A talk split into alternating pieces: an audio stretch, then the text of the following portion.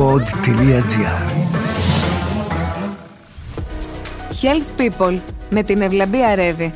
Ένα podcast αφιερωμένο στους ήρωες της υγείας. Αυτούς που σώζουν ζωές, αλλά και εκείνους που πρωταγωνιστούν στις επιστημονικές εξελίξεις έπρεπε να εξετάσω γύρω στις 100.000 γυναίκες. Γι' αυτό είχαμε καλέσει τις γυναίκες του Λονδίνου οποιαδήποτε μέρα, οποιαδήποτε ώρα. Και μέσα στα επόμενα 4 με 5 χρόνια είχαμε εξετάσει τις γυναίκες που χρειαζόμασταν για να αποδείξουμε τη σχέση που έχει η αυγενική διαφάνεια με το σύνδρομο Down.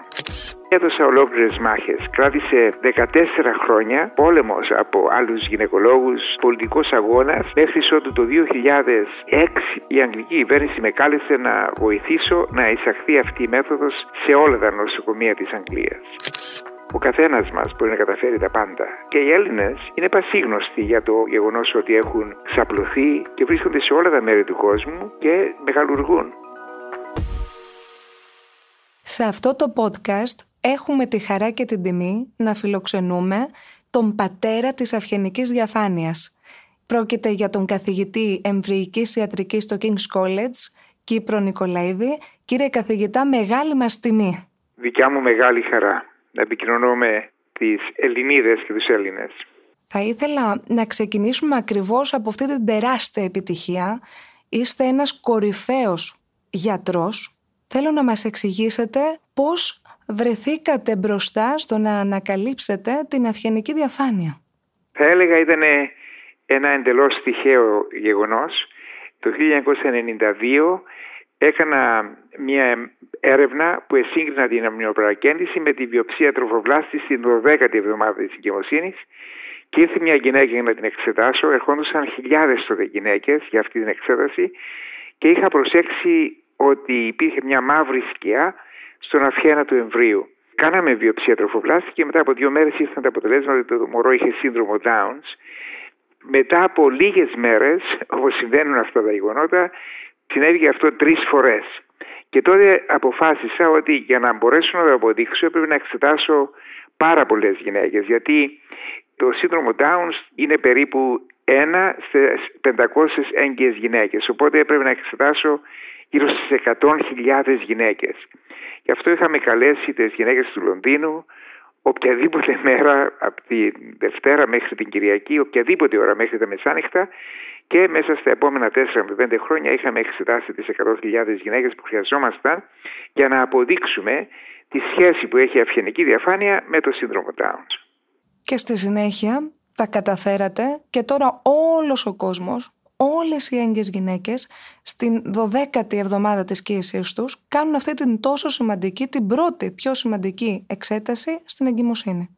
Ναι, διότι μέσα από την έρευνα των τελευταίων χρόνων έχουμε δείξει ότι αυξημένη αυγενική διαφάνεια βρίσκεις όχι μόνο σε έμβρια με σύνδρομο Downs, αλλά με μια σειρά άλλες ε, χρωματοσωματικές ανομαλίες, καρδιοπάθειες, γενετικά σύνδρομα, σκελετικές διπλασίες, ώστε είναι πράγματι η πρώτη σημαντική εξέταση που πρέπει να έχουν όλες οι γυναίκες στην 12η εβδομάδα της εγκυμοσύνης και αυτό γίνεται σε παγκόσμια βάση, σε όλες τις αναπτυγμένες σίγουρα χώρες, αλλά και σε πολλές από τις αναπτυσσόμενες χώρες.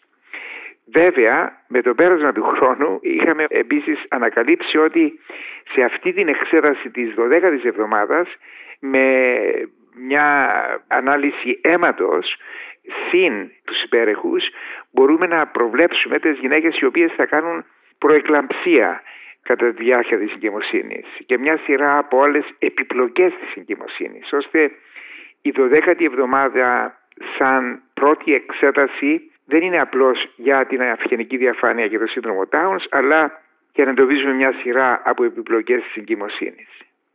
Και σας ευχαριστούμε μέσα από την καρδιά μας για αυτή την τεράστια έρευνα που έχετε κάνει, που έχει βοηθήσει χιλιάδες μητέρες.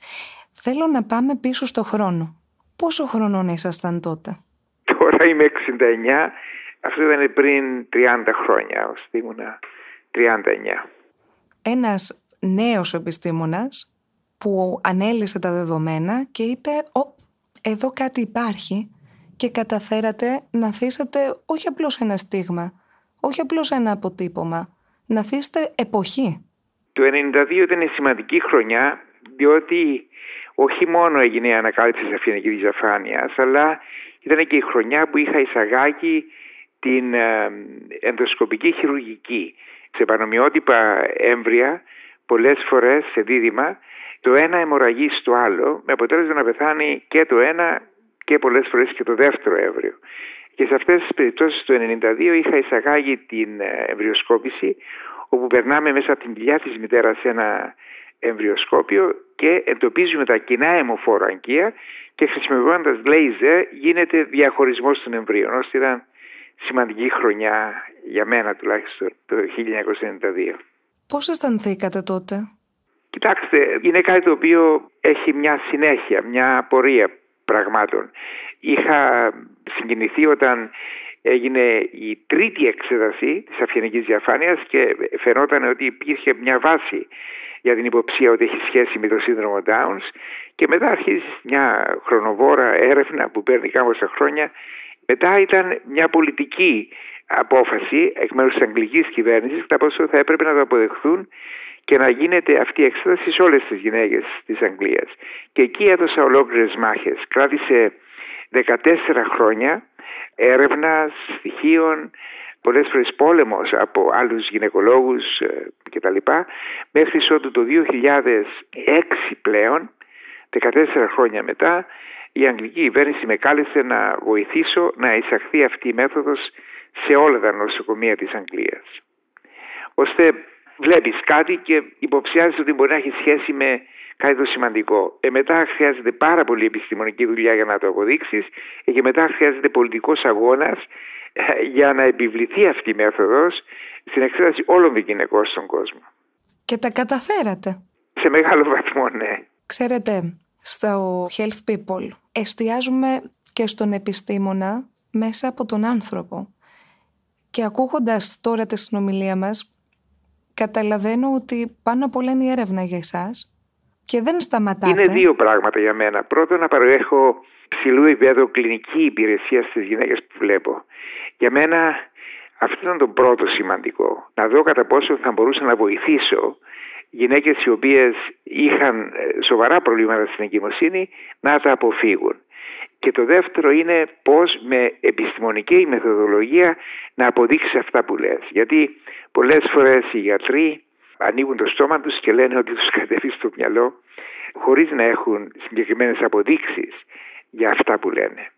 Και πολλές φορές στην Ιαδική κάνουμε πράγματα τα οποία δεν έχουν αποδειχθεί ότι είναι ωφέλιμα. Πολλές φορές μάλιστα είναι και επιζήμια. Είχε μεγάλη σημασία για μένα να στηρίζουμε στην επιστημονική έρευνα για αυτά που προσπαθούσα να εισαγάγω. Διαφορετικά φοβόμουν να μην κάνω ζημιά παρακαλώ με τις ε, ανακαλύψεις μου. Ποιο είναι το μυστικό, είναι η αγάπη για αυτό που κάνετε, είναι το πάθος για την έρευνα ή η αγάπη για τον συνάνθρωπο; Είναι η αγάπη για τον συνάνθρωπο. Ξεκίνησα από την Πάφο της Κύπρου, ο πατέρας μου ήταν γιατρός, από τους πρώτους γιατρούς που επέστρεψε από την Ελλάδα μετά από πέντε χρόνια σπουδών, κατάφερε να τελειώσει σε πέντε χρόνια και γύριζε τα χωριά και προσπαθούσε να σώσει ανθρώπους σε μια περίοδο πριν τον δεύτερο παγκόσμιο πόλεμο, πριν καν υπήρχαν αντιβιωτικά. Ούτω ώστε μεγάλωσα με αυτές τις ιδέες ότι πρέπει να προσφέρεις τις υπηρεσίες σου στους συνανθρώπους σου. Και τον έβλεπα τον πατέρα μου πώς ένιωθε τους ασθενείς του και μεγάλωσα με τον ίδιο τρόπο. Ο πατέρας σας τι σας είπε; Όταν γίνατε ο πατέρας της αυγενικής διαφάνειας. Με έπαιρνε κατά διαστήματα τηλέφωνο κάθε λίγους μήνες να δει πώς ήμουνα και πάντα με ρωτούσε και τι έχεις ανακαλύψει παιδί μου τον τελευταίο μήνα και όταν του έλεγα τίποτε πατέρα μου έλεγε καλά παιδί μου τι κάνεις στην Αγγλία κάθεσαι. Είμαι από τους τυχερούς ανθρώπους που είδα κατά τη διάρκεια της ζωής μου τις επιτυχίες τις οποίες είχα καταφέρει μέσα από τη δουλειά μου.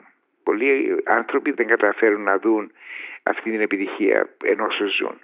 Ναι, αλλά να σας πω κάτι πρέπει να έχει και πολύ μεγάλο μυαλό ένας άνθρωπος για να καταφέρει κάτι τόσο σπουδαίο όπως εσείς. Δεν είναι μόνο τύχη.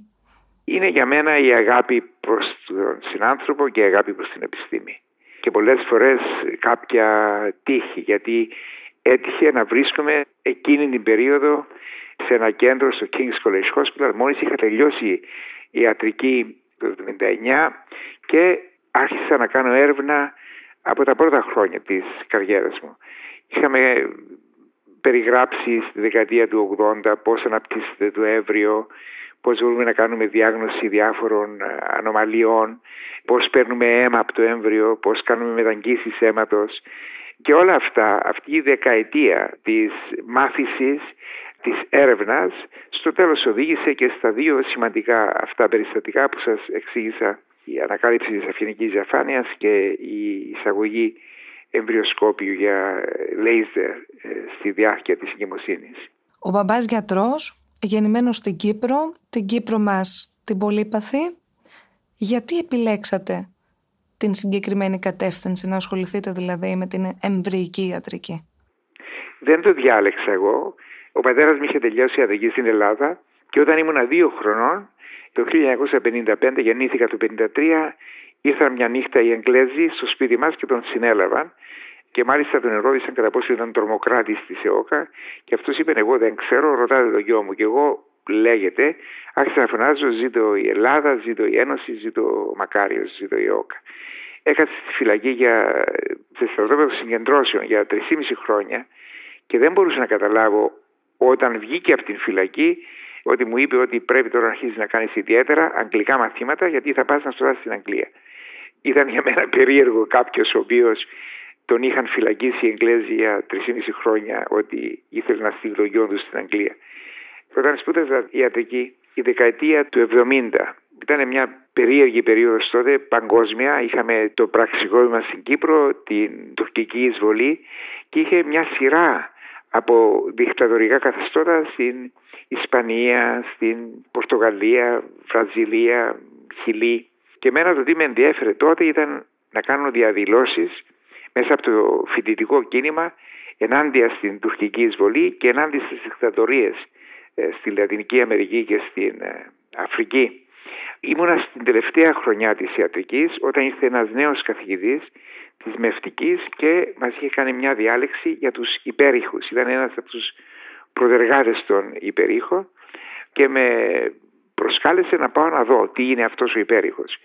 Και όταν είδα τα κινούμενα πλάνα του εμβρίου που για μένα ξαφνικά δημιουργήθηκε μια ολόκληρη ερώτηση για το τι είναι η ζωή, πότε ξεκινά αυτή η ζωή, πώς αναπτύσσεται το έμβριο, ποια είναι η σχέση της μάνας με το έμβριο και εκείνη τη στιγμή, στην τελευταία χρονιά της ιατρικής, είχα αποφασίσει ότι θέλω να αφιερώσω τη ζωή μου, θέλω να ασχοληθώ με αυτόν τον τομέα. Δεν ήταν κάτι το οποίο είχα προγραμματίσει. Ήταν αποτέλεσμα μιας διάλεξης σε ένα φοιτητή ο οποίος δεν ενδιαφερόταν και ιδιαίτερα για την ιατρική. Με ενδιαφέρει περισσότερο η πολιτική τότε και ο πολιτικός αγώνας ενάντια στις δικτατορίες. Και ξαφνικά βρίσκω σκοπό στη ζωή μου, στην ιατρική και μπαίνω αμέσως μόλις τελειώνω σε αυτόν τον τομέα.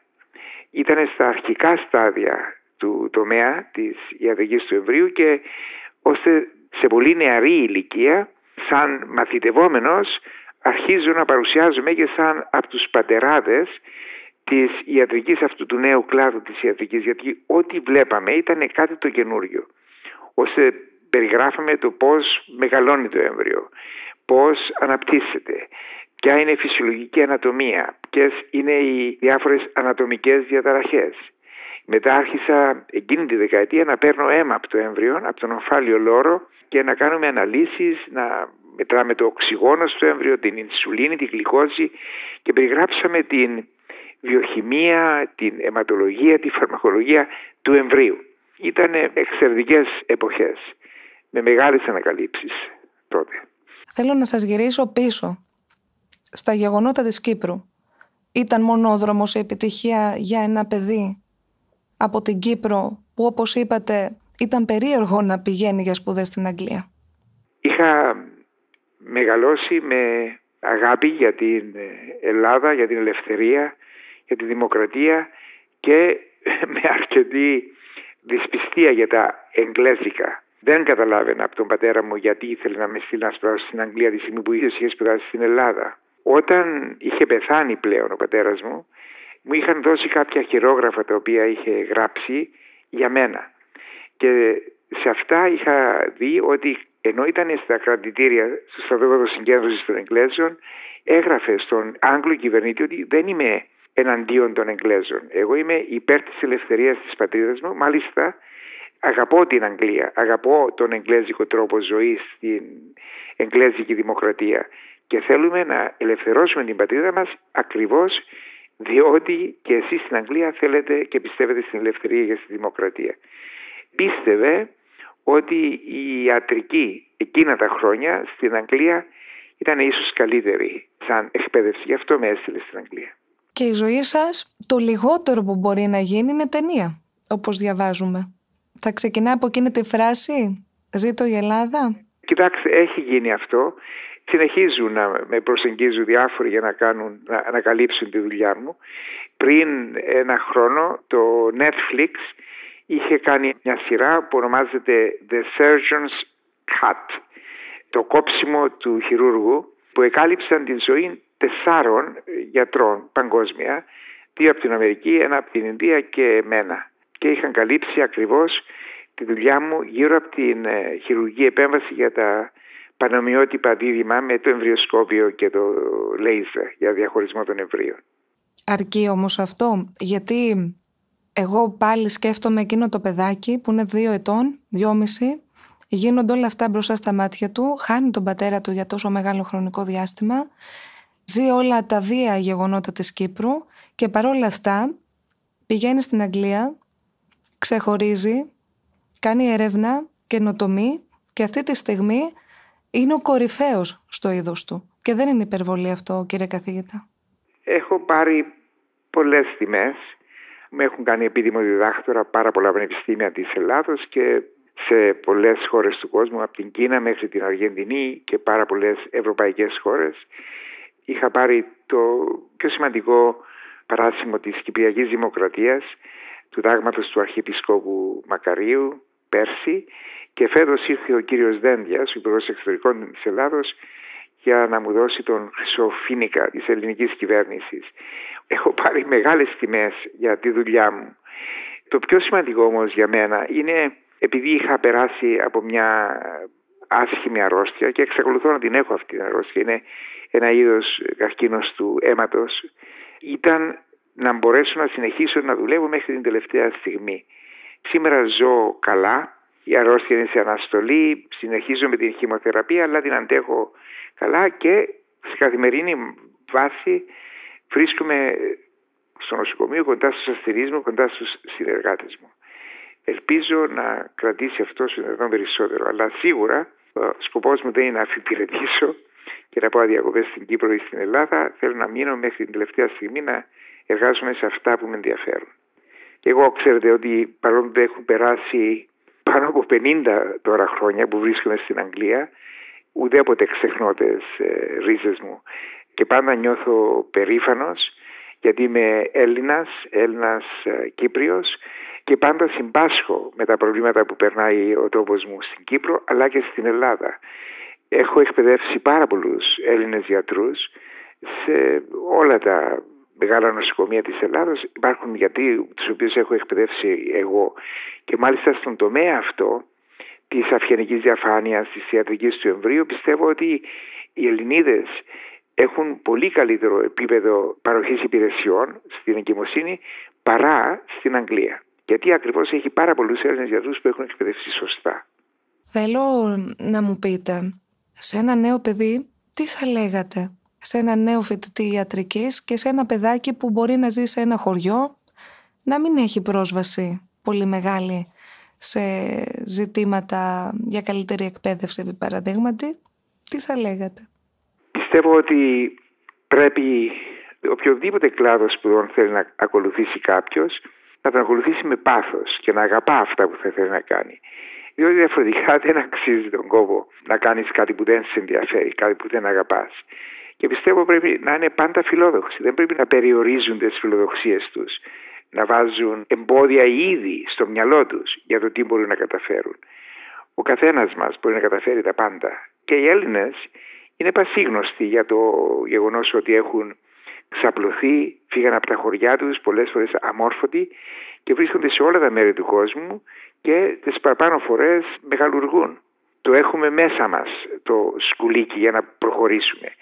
Αυτό ανεξάρτητα του κατά πόσο έρχεται κάποιος από την πόλη ή από ένα χωριό πρέπει πάντα να είναι φιλόδοξος ότι θα πάει πολύ μακριά και θα προσφέρει κάτι και στην οικογένεια του, στον εαυτό του αλλά και στην ανθρωπότητα. Δεν είναι αρκετό να είναι κάποιος εγωιστής και να θέλει να καταφέρει κάτι για τον εαυτό του. Γιατί η μεγαλύτερη ικανοποίηση που έρχεται σε κάποιον είναι ακριβώς από την προσφορά στους συνανθρώπους του.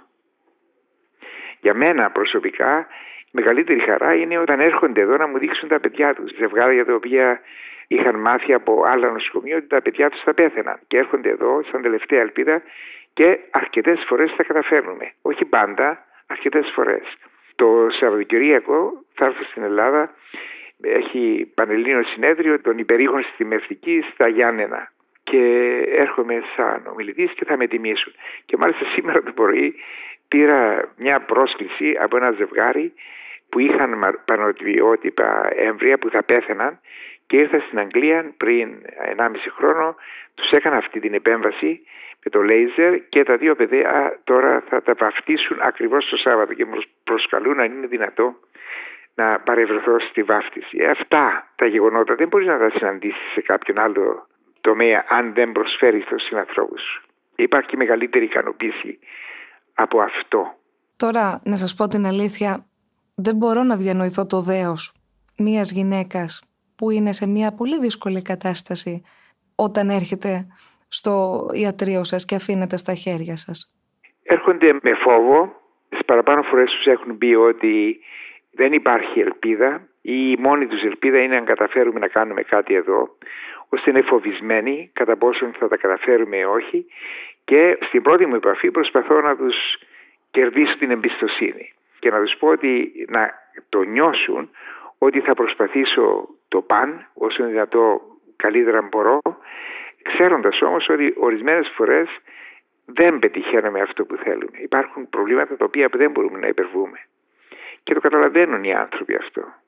Πιστεύετε στο Θεό; Είναι μια δύναμη που σας κάνει να συνεχίζετε κι αυτή; Ναι, πιστεύω στο Θεό. Ναι, πιστεύω. Θέλω να ξαναπάμε στα της υγείας σας. Εμείς ευχόμαστε ολόψυχα να βγείτε νικητής από αυτή τη μάχη. Σας ευχόμαστε μέσα από την καρδιά μας κάθε καλό. Είπατε κάτι πριν. Είπατε ότι θα συνεχίσετε μέχρι τέλους να καινοτομείτε. Ναι, δεν μπορώ να φανταστώ τον εαυτό μου να κάθομαι στο σπίτι ή να πάω κάπου για να κάτσω για διακοπές. Θέλω να συνεχίσω μέχρι το τέλος. Είναι αυτά που με ενδιαφέρουν, να νιώθω την αγάπη του κόσμου που εξυπηρετώ και την αγάπη των φοιτητών μου, των συνεργατών μου, τις ε, διάφορες έρευνες που κάνουμε μαζί. Αυτή ήταν η ζωή μου και αυτή θέλω να μείνει μέχρι το τέλος.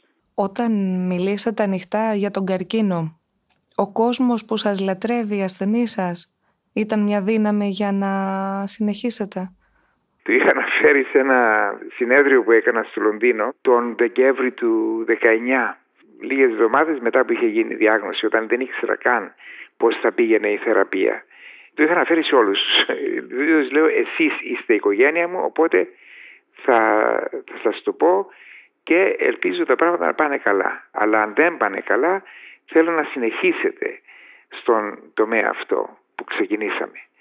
Και ο κόσμος άρχισε να κλαίει και οι επόμενοι μήνες κατά τη διάρκεια της θεραπείας ήταν μεγάλη η συμβολή του κόσμου. Πρώην ασθενείς, πολλοί γιατροί, γνωστοί, άγνωστοι από όλα τα μέρη του κόσμου μου έστειλαν μηνύματα τα οποία με βοηθούσαν αφάνταστα στις δύσκολες στιγμές που περνούσα τότε.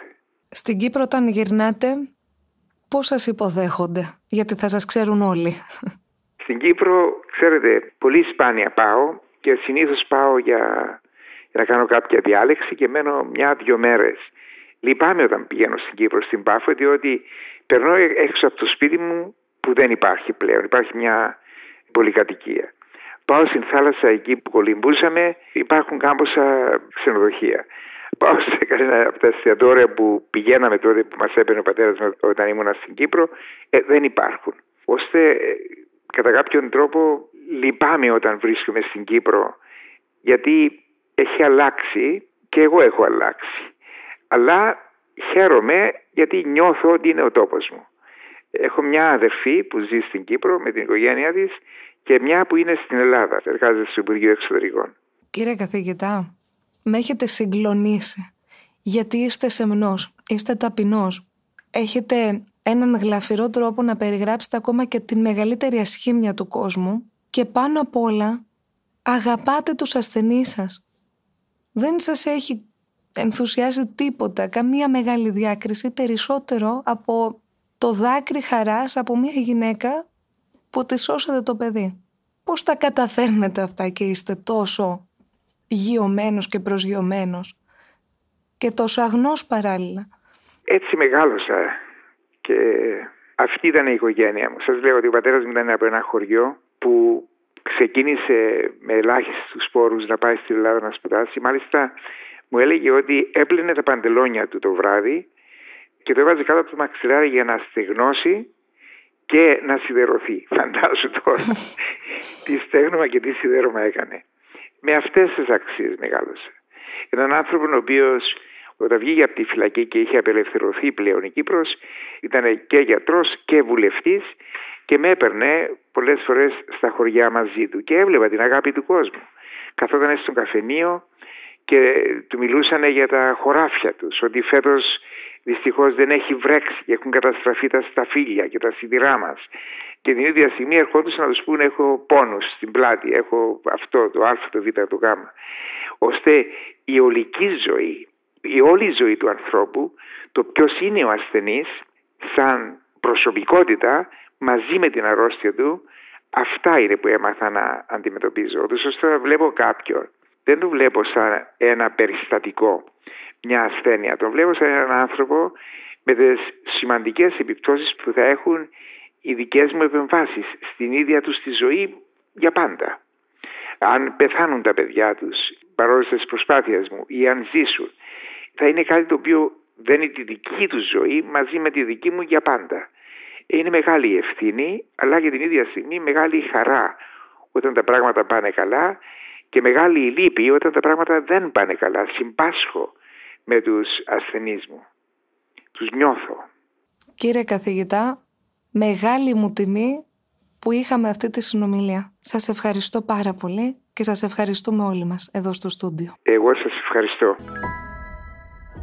Health People, το podcast των πρωταγωνιστών της υγείας. Με την χορηγία της αστικής μη κερδοσκοπικής εταιρείας πολιτιστικού και κοινοφελούς έργου Αιγαίας έργα υποδομών στον χώρο της υγείας, προστασία της πολιτιστικής μας κληρονομιάς, ενίσχυση της διαβίου μάθησης και της επιστημονικής έρευνας. Αιγαία Σάμκε. Ήταν το podcast Health People με την Ευλαμπία Ρεύη, μία παραγωγή του pod.gr. Επιστημονικός συνεργάτης Βασίλης Βενιζέλος, δημοσιογράφος υγείας. Ακούστε τα podcast που σας ενδιαφέρουν στο pod.gr, Spotify, Apple Podcasts, Google Podcasts και σε όποια άλλη εφαρμογή ακούτε podcast από το κινητό σας τηλέφωνο.